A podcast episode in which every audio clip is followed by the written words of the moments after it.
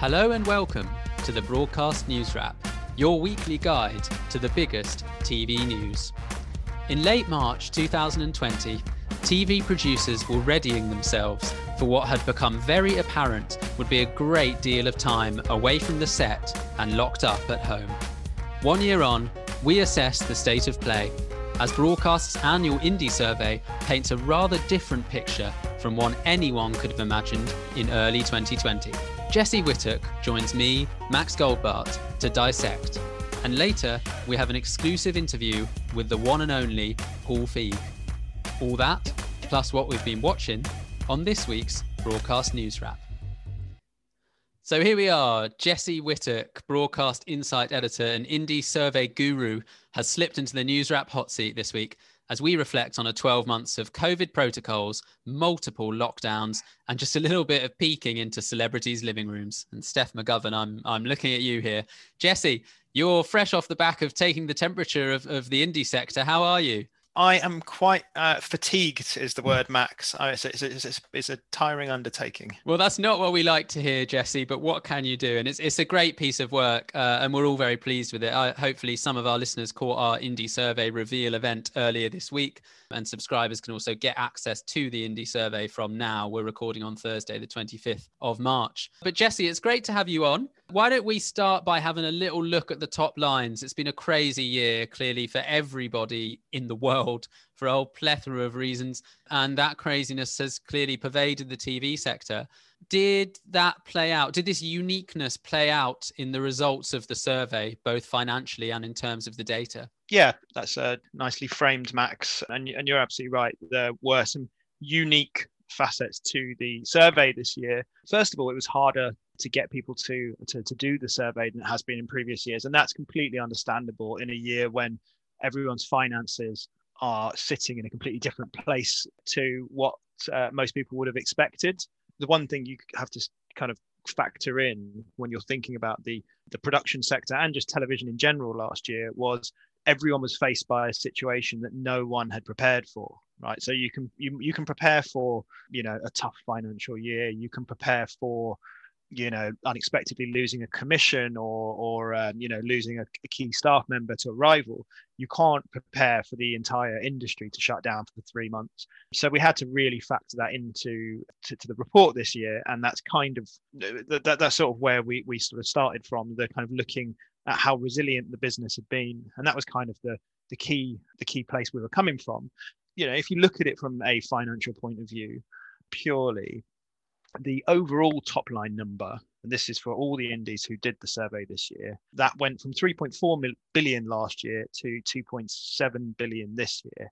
Now, that measure is not particularly fair because there are several large indies who didn't enter this year for various reasons. Uh, some of those finance, uh, some of those financial in terms of how they're reporting. Lots of companies have shifted their reporting periods back. The government has allowed a lot of companies to do that, so a lot of people don't have those numbers to to share.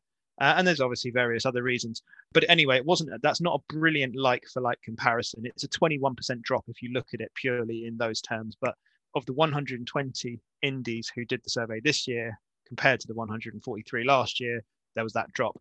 If you take the 97 companies that did the survey last year and this year, compare those numbers like for like, the survey goes effectively, the numbers change to a combined 2.9 billion last year, dropping to 2.5 billion this year. So that's, that's a pretty hefty drop. It's a 14% drop. It's not quite as big as the as, as the, the overall survey, but it's a it's a pretty hefty drop. Having said that, if you look at business across the board this year, and this is going beyond television, broadly companies are dropping between sort of, you know, 18 and 25%. So you could say that TV perhaps, maybe, maybe, you know, fared ever so slightly better than the sort of general general mean. That's a really good summary, Jesse. Thank you. Um, and I think it, it sets quite nicely where TV has fitted in with the wider economy you know if, if we were to be overseeing something like the the live events industry for example then then that situation would most likely look quite a lot more dire but if we if we break it down obviously the, the indie survey takes a look at the vast majority of the production companies in the uk who was the most impacted in terms of type of production company? I'm kind of presuming it wasn't a good year to be a true indie. Well, it's interesting actually. So the anecdotal sort of data set that we get along with the numbers there was a very strong feeling that the, the true indies, those who are not consolidated by larger groups, had tougher years than those who sat within, let's say, Banijay or Fremantle or any of the consolidated groups. Interesting the data is the exact opposite to this. So if you were part of a consolidated group there was there was a 7 well here's a good way to put it. There was a 17% decline in the top 10 indies in the list who are pretty much all consolidated companies. I think in fact i think they are all consolidated companies the decline for the top 30 true indies, and, t- and, true indies are broadly smaller companies. There are there are a few exceptions to that rule if you're looking at Avalon and, and companies like that. But broadly, they're smaller companies, smaller turnovers. So the 30 versus the top 10 is, is a sort of fair comparison. That that 30 were only down five percent so, actually, as it turns out, there are certain reasons why being a true indie might have been helpful during COVID. And we were sort of thinking about this, and we've had some debates and spoken to some, you know, industry sources about why that might be. We think what's probably happened is if you're a a large indie part of a large group and you've got say a staff of uh, 80 or 90 you may well have had to furlough you know 60 70% of your staff. You may well have lost some really big expensive you know revenue driving projects which might have either been pushed into the new year or you know rested for a period of time or whatever it was. Whereas if you're a smaller indie providing you didn't you know completely lose all of your business let's say you had a staff a staff of 6 or so you you might have been able to get through without having to furlough that many people or even if you did you can almost shut down and your cost base goes from what would have been a lot lower than a, a, larger indie who's got a bigger office and bigger overheads in general. And the, the hit that you're actually taking financially isn't as big as if you're a bigger company because there are just purely more costs to pay. So, funny enough, even though the indies themselves sort of anecdotally believe that the opposite is true, being part of a bigger group was was not necessarily good last year. That's really interesting, Jesse. That's a really interesting finding. I, I personally would definitely have had it the other way around. And it, it felt to me like the super indie back labels I've spoken to this year have sounded a little bit more confident about the future. They've got that financial backing in place. They've got distribution partnerships more readily in place.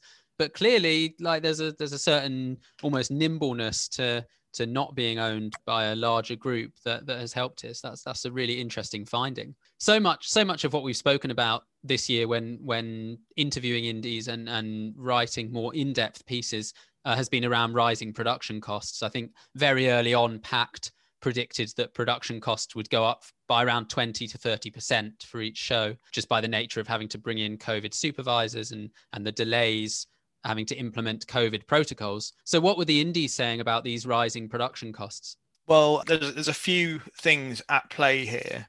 The key thing was the COVID costs themselves. Uh, that that question is clearly one that has divided the industry, and it's clearly something that people have very strong and different opinions on. So, for example, there was a lot of support for the way the SVODs had financed COVID costs and and had fi- and had financed shows in general during COVID. It's not a huge surprise considering that the SVODs effectively weren't hit in the same way that the public service broadcasters are, particularly the commercial ones who are reliant on an, an, ad market which basically died. You know, if you're Netflix or you're Disney Plus and you're just accruing new subscribers because everyone's sat at home, um, it's easier then to pay for those additional costs. But having said that, there is you know, there's there's still a lot of debate around how the broadcasters responded and reacted. And tw- the, I mean, the, the, damning statistic, if you're an ITV or a BBC or Channel Five or you know, any any of the, the larger broadcasters, is 27% of indies reported that they've received no help at all from broadcasters on COVID related production costs. And if, like you say, Max, there's a sort of 20%, uh, 20 to 30% you know effective covid tax on your production in the sense of of those extra costs that's a lot of money in a year where you're not really turning over very much as it is anyway. So that's a that's a big issue. There are some other you know standout statistics here. 41% of all uh, indies in the survey had hours cancelled due to covid. So we're not necessarily saying that series. So it might have just been you know it could have been a five parts a five hour series got stripped back to four hours or whatever but the fact of the matter is every hour which is you know uh, that you're taken away is lost revenue and uh, and 41% of companies lost that revenue i should say just jumping back slightly it's important to note that the type of indie you are really depended on or, or, really gave some indication as to how your year would have gone. So broadly, scripted indies had a, a much harder time than unscripted indies. Um, scripted indies were down by an average 20%, so a fifth of revenues across the board, really. And there are some really, really big drops in there. Have a look at the survey. There's some, you know, surprising companies sitting in places in the survey that in a regular year they definitely wouldn't be. They'd be much higher up, but they're due to the sort of way that uh, scripted uh, companies account effectively they they account their revenues on uh, green light and then and mainly on delivery right that's when their tranches of money sort of unlock. Having shows greenlit but pushed into next year meant that some big companies basically posted virtually no revenue at all. They were obviously able to continue. They weren't, you know, beyond the sort of cash flow issues. They would have known that, that a lot of that money will come back this year because those shows will start getting produced albeit with uh, you know the the challenges that, that uh, scripted still faces right now but it was definitely a really tough year to be a scripted indie I think that comes as, as, again really interesting statistics. I think that comes as a bit of a of less of a surprise maybe than the true indie stuff. Scripted was was just on on pause really, wasn't it? A lot of a lot of the shows are back up and running now since the insurance scheme came into play, but clearly a, a hell of a lot of stuff has been delayed. Whereas lots of unscripted indies found some really innovative or or inventive ways to keep going, and and and some have found little niches in in the market and whatnot but interesting none the same. I, th- I, think you were you were saying to me the other day, Jesse, that the the, the streamers uh, had come in for for praise in terms of the the way that they've covered these costs, the rising production costs. And how did they fare more generally? I know I know that indies were quite impressed with Netflix this year.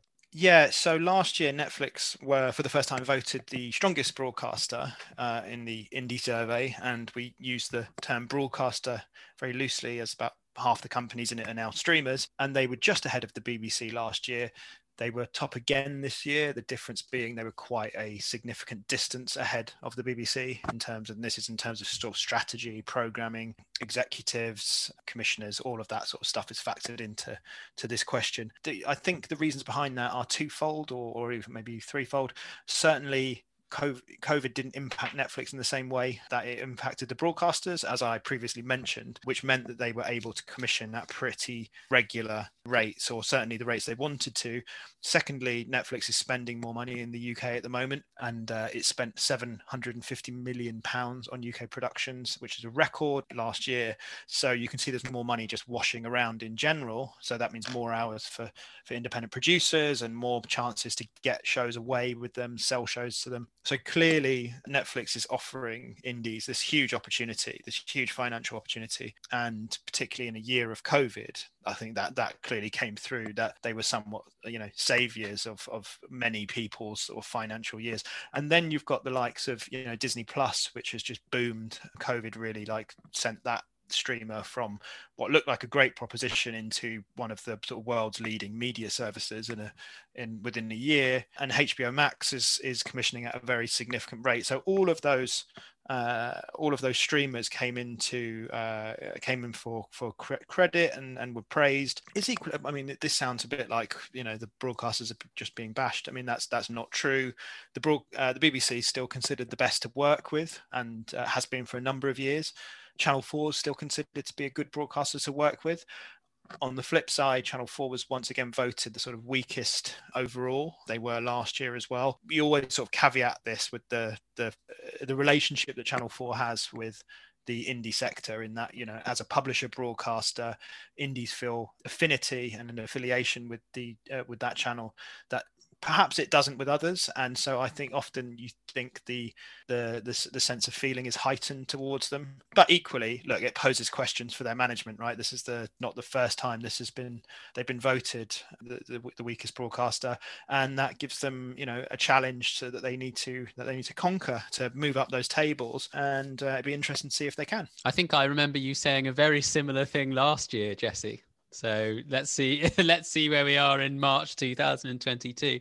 Again, really, really nice overview, and it, it it's crazy, isn't it? Uh, I think I've trotted this statistic out before, but must be so frustrating for those traditional PSBs to hear Netflix being talked up in this way when Netflix really does commission such a tiny portion of the amount of hours of overall TV in the UK. So it's something like it's uh, 10,000 or so hours that the PSB's commission compared to maybe less than 200 or so for Netflix. And obviously you, you it tends to be that you have to be a really big company or you would tend to be a really big company in order to land that Netflix commission and and yet producers really in, do enjoy working with them and I think I think we will see more to come.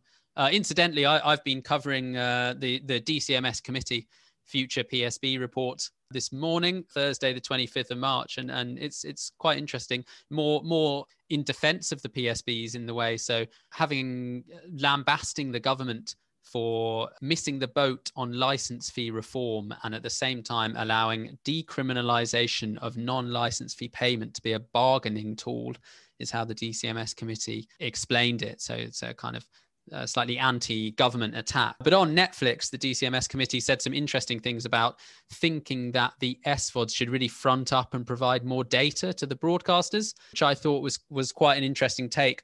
And the idea being that if if the BBC has a bunch of shows that are on Netflix's platform, Netflix should be obliged to tell the BBC at the very least how many people are watching those shows, and at the most breaking down the kind of people who are watching those shows so that the BBC can use that to inform what they do with BBC iPlayer or maybe commissioning decisions that they make going forwards. Uh, so I, I, thought that was quite interesting. And the DCMS committee is is also urging Netflix to start releasing diversity data of its own staff, which I think is something that came up in a committee session last year. I think we'll we'll see more pressure over the coming months. Just to clarify there, Max, this is the, the DCMS's recommendations are relating to acquired programs, right? This is shows that Netflix bought off the BBC or have acquired from ITV or have bought from a third party distributor, but shows that originally aired on Channel 4 or Channel 5. And it's effectively saying commissioning broadcaster that's done all the work, taking the risk on the investment. It, the fact that their product has been sold to a rival should allow them in some way to have some insight into what those products are doing even if it's just to then know how to sell them again right? It's but it's, it's providing them with the data that allows them to to understand what their programs are actually doing because obviously the big criticism of netflix over the years has been it, the lack of transparency about what is actually happening with programming within netflix. Folks like you and me max we we're fed scraps and we just have to often go on on random data that's flung out um, on on viewing statistics from Netflix and from Disney Plus, and it doesn't often it doesn't really mean very much. Um, Scott Bryan wrote a piece for us in the issue before uh, the one that's published this week, and really called out the the broadcast. He called out the BBC on it as well, but the uh, to understand what those those numbers are that you see thrown out into the public by streaming services it's virtually indecipherable, isn't it? And and I think what the government are getting at here, or what the what the committee is getting at here, is uh, is a is a request for some sort of transparency about what's actually happening, and and this and this that's definitely going to be a debate that's really pushing the kind of SVOD versus PSB uh, issue over the next few years because at the moment it does often feel a little bit sort of one-sided in, in favor of the, the, the folks who don't really have to be accountable. Um, and you can see why the likes of you know the bbc and, and and channel 4 and channel 5 and itv have for a long time wanted this to happen. Yeah absolutely. I think that the the ofcom future psb review rumbles on and these questions around regulation and i know we're slightly uh, going off topic jesse but these these regulatory questions are going to keep rearing their heads. There is a general feeling that if Netflix are going to continue to benefit from the UK TV landscape in the way that they do, there should not be such an enormous gulf between the regulation that obliges what they do and the regulation that obliges the PSBs. And the, the PSBs are kind of joining together on this almost. And I think we're going to see quite a lot more of it as the uh, as the months roll on. But like I said, we are we are going off topic ever so slightly. What do you think? Just re- returning to the indie survey, how do you what do you think we'll be speaking about in a year's time? You know, we're we're unlocking down by this summer. We should be in a in a position that's tantamount to to pre March 2020 normality. Where do you see us being in 12 months' time, Jesse? I think there's there's probably uh, you know a hundred different answers to this, but I mean just purely from my own perspective, I think a lot of the really hard work has been done. So a lot of the campaigning, the the work to ensure there's government funds that help productions get back get back going uh, is is is going to be really important. I think particularly for scripted, the work that's been done on the sort of restart uh, on the restart project and the restart initiative is super important, and that will really help. And I think you'll see to an extent a bounce back on in revenues. Uh, interestingly, I was having a pre-chat with one of one of the speakers um, from this week's event, Kudos Joint Managing Director Martin Haynes, before the the session, uh, which was ably chaired by our reporter uh, Hannah Bowler, and uh, he was talking about the fact that the way again the way scripted companies account might mean that next year's indie survey probably won't see the bounce back um, that we necessarily would ne- would think because you will see more scripted commissions and you will see more scripted production this year for sure providing there is there's not another another lockdown uh, of of similar kind of severity that we've already seen. But but I think a lot of the accounting will sort of come through next year when these shows that are produced this year actually TX next next year so in 2022 and that could mean that the, the, the sort of the statistics we've seen this year in the survey are relatively similar next year. I'd still I still expect them to get better.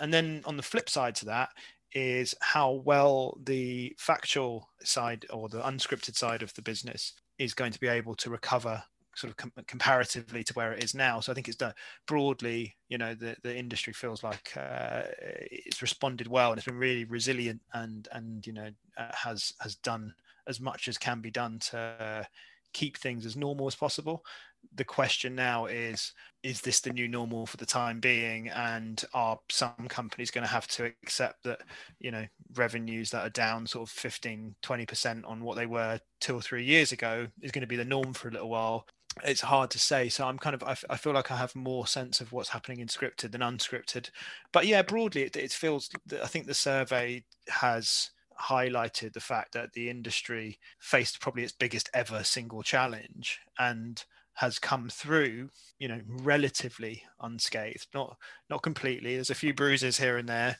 few bloody noses, but uh, it could have been it could have been much much worse. But look, it's, it's it's been really fascinating to listen to. I really appreciate it, and there's a reason I call you the indie survey guru. You are absolutely coming out with the data, so thank you so much, Jesse. Yeah, I'm I'm I'm like fifty percent data at the moment.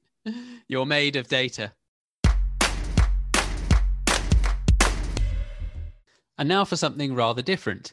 We have exclusive audio of John Elm's interview with prolific US producer Paul Feig, who told John about adapting UK comedies for the US, how streaming has invigorated the genre, and the progression of diversity within comedy and the industry in general. Hollywood uh, feet have finally been held to the fire about the lack of diversity and the lack of uh, you know gender parity.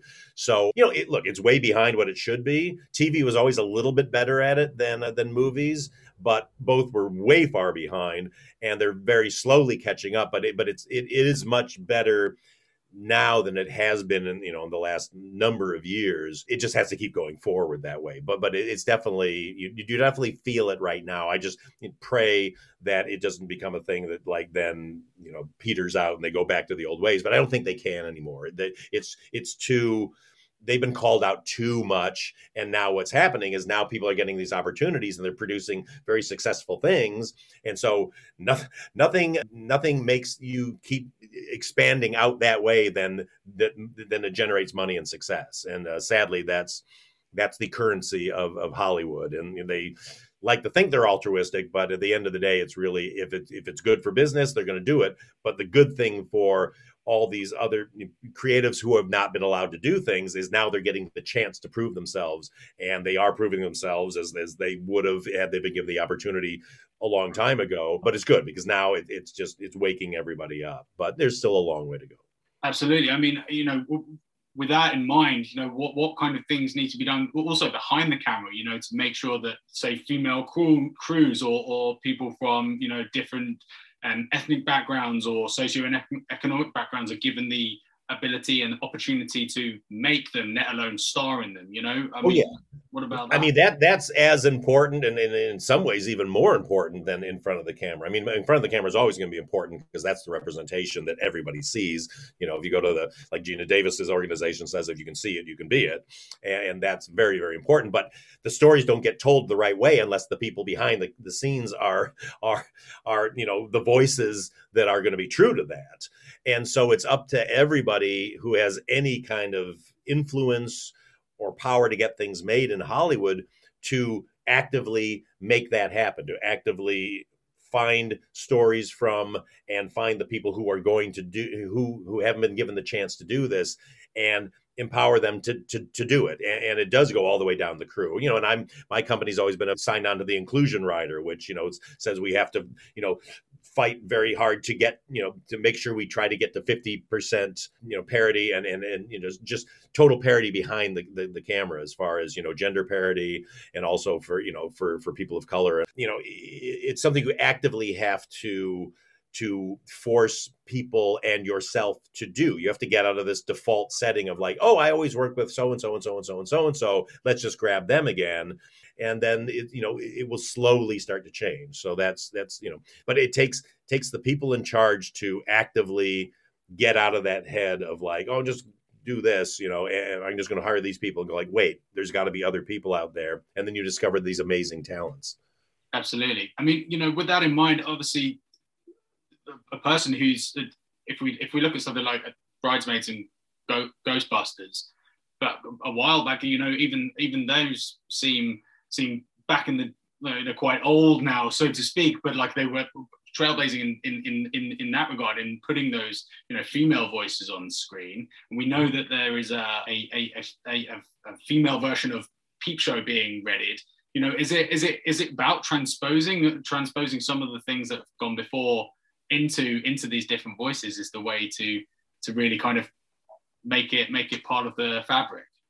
I mean, that's one way to do it. it, it there, there's many ways to do it. it. it. To me, it's a fun way to do it. I, you know, I really had a great time making Ghostbusters, but you know, it caused quite an uproar, which seems ridiculous now, but at the time it was a big deal. But you know, but but that's one way to do it. Just like they did with Ocean's Eleven, they turned to Ocean's Eight. You know, that that's a fun way to do it. I like doing it with my movies because I like genres, and you know, like with The Heat and Spy, to take a genre that is very male dominated and to flip it for me as a comedy person, I also get a lot of fun out of breaking tropes and I can get comedy out, out of the broken tropes, but I can also empower these, you know, these, these characters and give a, a, a good three dimensional female role that, you know, that, that checks a lot of boxes, but it's only one way in. I mean, it's honestly, it's just getting stories told that are that represent the world you know? I, mean you know bridesmaids seemed like weirdly such a radical thing 10 years ago because it starred all women which is ridiculous that that should be a radical thing and yet it was looked upon as being a very radical thing in hollywood you know to the point where i was you know i had a lot of female um, writer friends who were inspired by the fact that we were making that movie and who were out pitching their female led films and they were all told by the executives we have to wait and see how bridesmaids does you know which is ridiculous that one movie starring women like you know when the hangover was coming out they weren't going like okay we got to wait and see if this movie does well before we put three guys in a movie you know so that's the uphill battle you're kind of battling but no, it's really about getting those stories told wherever they come from, you know, and just getting that representation in front of and behind the camera. Because if if movies don't look like the world around us, then we have failed. Yeah, and and and, and likewise for TV, is that is that also you know mirrored in the TV world? Is, is the TV world better than the film world at this? I mean, what's your experience?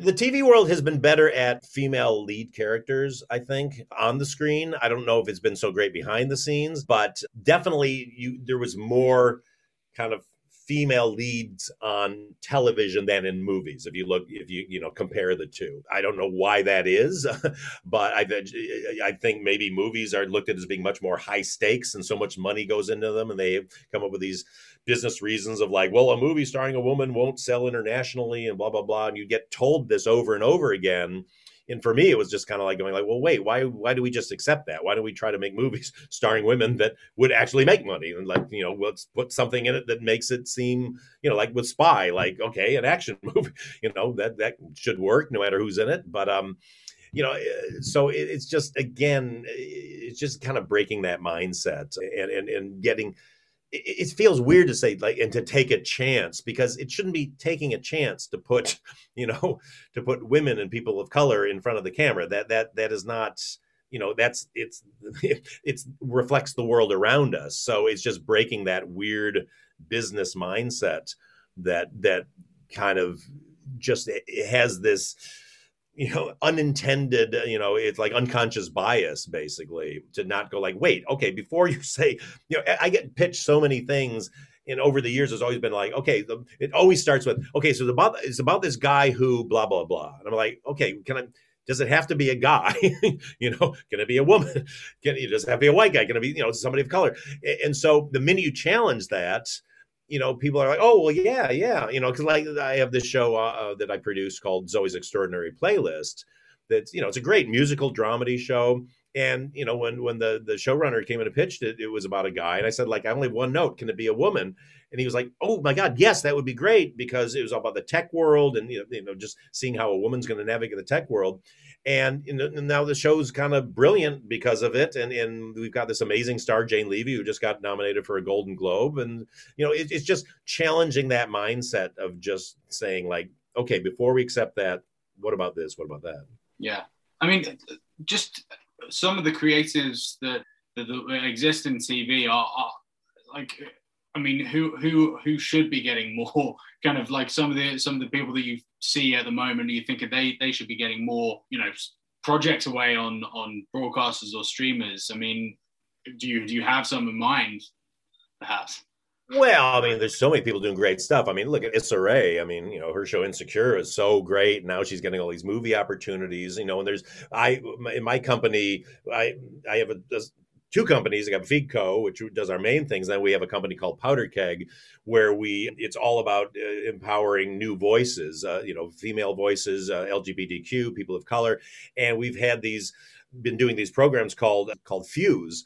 Uh, powder keg fuse where we get you know out of a vast number of, of new female filmmakers who submit to us we pick six and then we let each of them do a, a short film and that becomes like a resume for them in the town. It's a way for us to see like who actually can deliver the goods because look we're not going to stand up for anybody who who doesn't have the talent who can't get it who can't do it you know because that's not going to make anybody look good. But there's so many people out there who just need that chance and once they make it and you go like oh my god you're brilliant. This is so good. And then i go like look look at what they did, you know, just a studio that's like, I don't know, they don't have an experience or whatever. You go like, look what they did. I watched them do this. They did it great. And they were, you know, great through the whole process.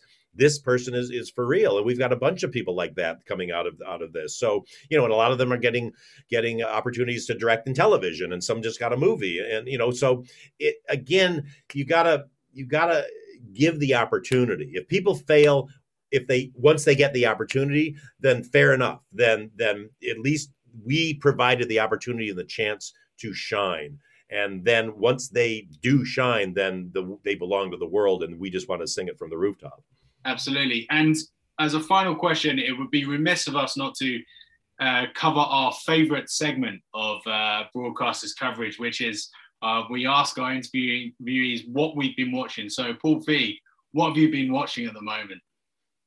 I gotta go. Upstart Crow. Upstart Crow is my favorite new show. I love that show so much. It makes us laugh so hard. We watch it. We, we're watching it for the second time now because I just I, there's so many things you miss in it. So yeah, I'm all about Ben Elton and David Mitchell and the rest of that cast and and Upstart Crow.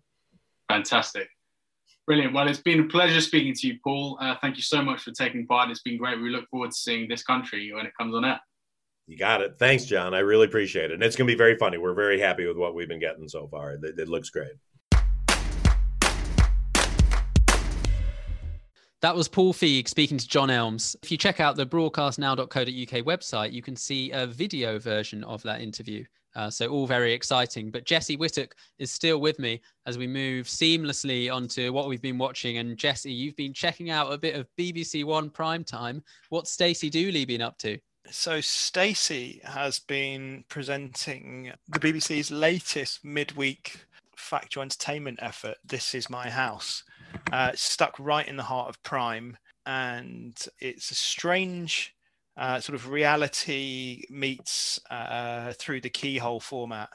Um, I, really don't really know how to explain it because I, um, I think Twitter's been quite handy actually as a sort of barometer of what it was.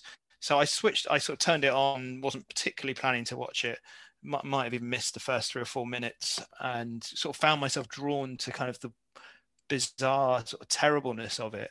It really didn't feel like a BBC One show at all and then I found myself sort of, however many minutes later, at the end, like desperate to know whose house that, that these these contestants were, uh, whose house they were actually in. The format basically is four people have to pretend to live in a house, and a bunch of celebrity guessers uh, from a remote location sit around and try and unpick and unravel uh, who's telling the truth and who's lying. And uh, all of the um, contestants are given a sort of code names. They were all called Fern yesterday, whether they were a man or a woman, and um, it's just one of the strangest things I've seen on UK telly in such a long time. It, it, really doesn't feel like it kind of fit the the slot that it was in. And Max, I know you're you you know you've had a look into the ratings. I don't think it performed massively well, but I'm I'm intrigued to see how it goes because it feels like one of these ones that if Twitter's anything to go by, the sort of uh, just utter bizarreness of it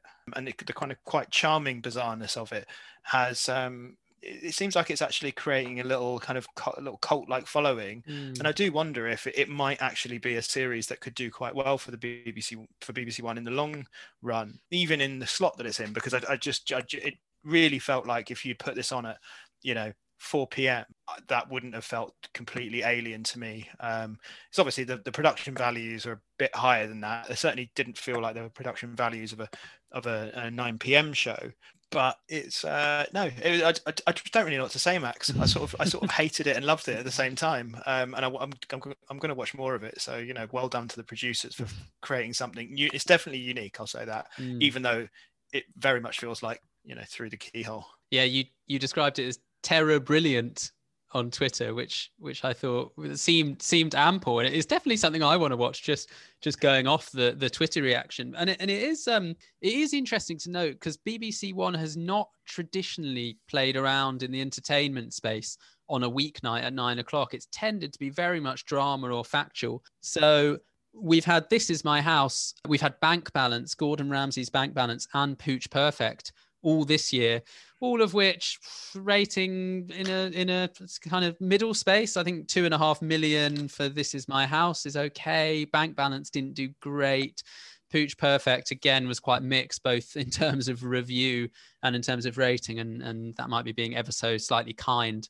But there is clearly some push here from from BBC One to keep going with this. It, they almost feel slightly Channel Four anarchic vibes, don't they? Like there's a "This Is My House" had had a little feel to like an old school Channel Four show. It felt again just listening to you talk about it, Jesse, and and uh, going off Twitter. Yeah, that is a great point, Max. Um, because one of the things that really surprised me about it was the prize was was just a thousand quid, and for a nine p.m. you know midweek BBC One show, it, it just felt like the prize was completely sort of out of whack with the sort of the scale that you would that you associate with the, those sorts of slots but at the same time again i like that i thought it was just you know it kind of it sort of removed any proper Jeopardy, but at the same time, it kind of created a sort of fun Jeopardy where it was just where it was all kind of quite inconsequential.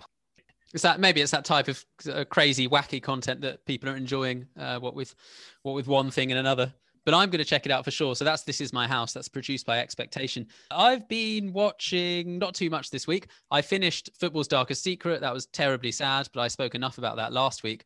And I also started season six of HBO's Silicon Valley, which I absolutely love. It's been a little while between watching the previous series and this one, but I find it to be as funny as like a Brooklyn Nine Nine or or an Office US, but but with the like plot and character development of of like a good drama. Like I, just, I absolutely love that show. I could I could really recommend it to anybody, and it makes me it it doesn't quite make me want to work in Silicon Valley, but it certainly wants to make me understand more about like how funny it must be to to work there and and the kind of day-to-day goings on of just being at one of those companies. I think it can, it must be so well researched because I can tell there are so many jokes that like I don't understand but would be insanely funny if you worked in Silicon Valley. Uh, but Jesse Whittock, look, thanks, thanks once again. Last week it was you hosting with me in the hot seat. This week we reversed it. It's been an absolute pleasure. Thanks so much, Jesse. I, I thought it worked like a dream, Max. Um, yeah, pleasure, and um, I'm sure I'll be back again soon. Thank you for listening to the Broadcast News Wrap with me, Max Goldbart, Insight Editor Jesse Whittock, and the one and only Paul Feig being interviewed by our international editor, John Elms. This podcast was edited by Hannah Bowler. You can check out all 40 past episodes of the pod on Spotify and iTunes, or on the website via www.broadcastnow.co.uk.